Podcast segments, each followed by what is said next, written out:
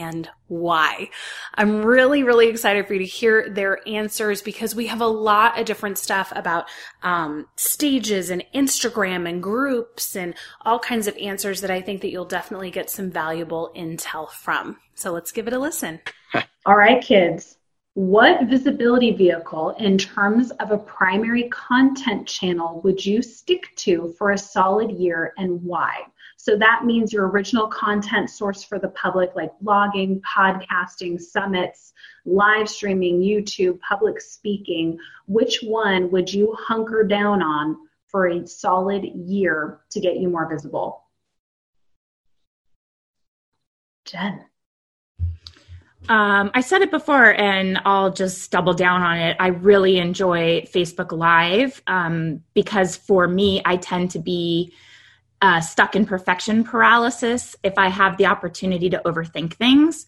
And with Facebook Live, I just feel like I can show up and be myself and provide value and not overthink it and just keep that consistency going, and then it becomes the hub of the content that we're repurposing on other platforms, sharing on our email list and on our other social channels that we're committed to, repurposing it for YouTube so that I have an easy workflow and I'm not overthinking it, because when I have the opportunity to overthink things, I am stuck in That's my cat. I'm stuck in neutral and I want to just have forward momentum. So if it's the fact that we have to con- be consistent and commit to something, for me, the easiest is uh, Facebook Live. Beautiful. How about you, Ross? Instagram's been huge for me. Um, I just think it's like such a great platform. A lot of things are changing with it right now, the past couple months. Um, but I don't know. I think YouTube and Instagram, like long-term, are going to be really, really a big thing. Awesome. How about you, Jill? So can you like um, syndicate, like if I were to choose YouTube because it's the second biggest search engine, could I then put my stuff on YouTube as well? Of course you could. Or sorry, I G, I mean, because mm-hmm. I would want to choose Instagram or Jesus, Jill, That's I would want to choose YouTube, because it is a search engine and there's people actively looking for tips on there, but I would want to take advantage of I G and the real community feeling there. Um, I love having conversations in D Ms. I love the swipe up feature, obviously, and I love GIFs. So I would want to, if I had to pick one, I think it would be Instagram. Oh my God. If I had to pick one, I would choose YouTube strictly for the search. Um, But if I could repurpose content, I would certainly syndicate to Instagram as well. Love it. Michael, what about you? Um, if I had to choose one thing, I would also be day drinking like Jill is. Um, that's what I would choose. I How did you know? No, I've got my coffee drink right here. Mm-hmm. Um, no, I... You know, I would I would stick to, and this is what I really love. Everyone just kind of mentioned some different thing.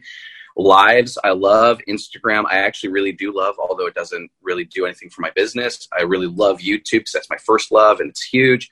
Um, but Facebook, and specifically Facebook groups, um, there's just something for me that's so special with knowing that I'm playing with my people. I can go deeper. I can go more specific. Um, and for, for us, that is, um, you know, we're, we're not a seven-figure business yet, but we we do multiple six figures solely from the from the community, from the, the five-figure workweek group. Um, not uh, it's not a sales uh, type of thing. It's just that we when we do mentorship, it is the high-ticket kind of thing, um, and that's not right for everyone.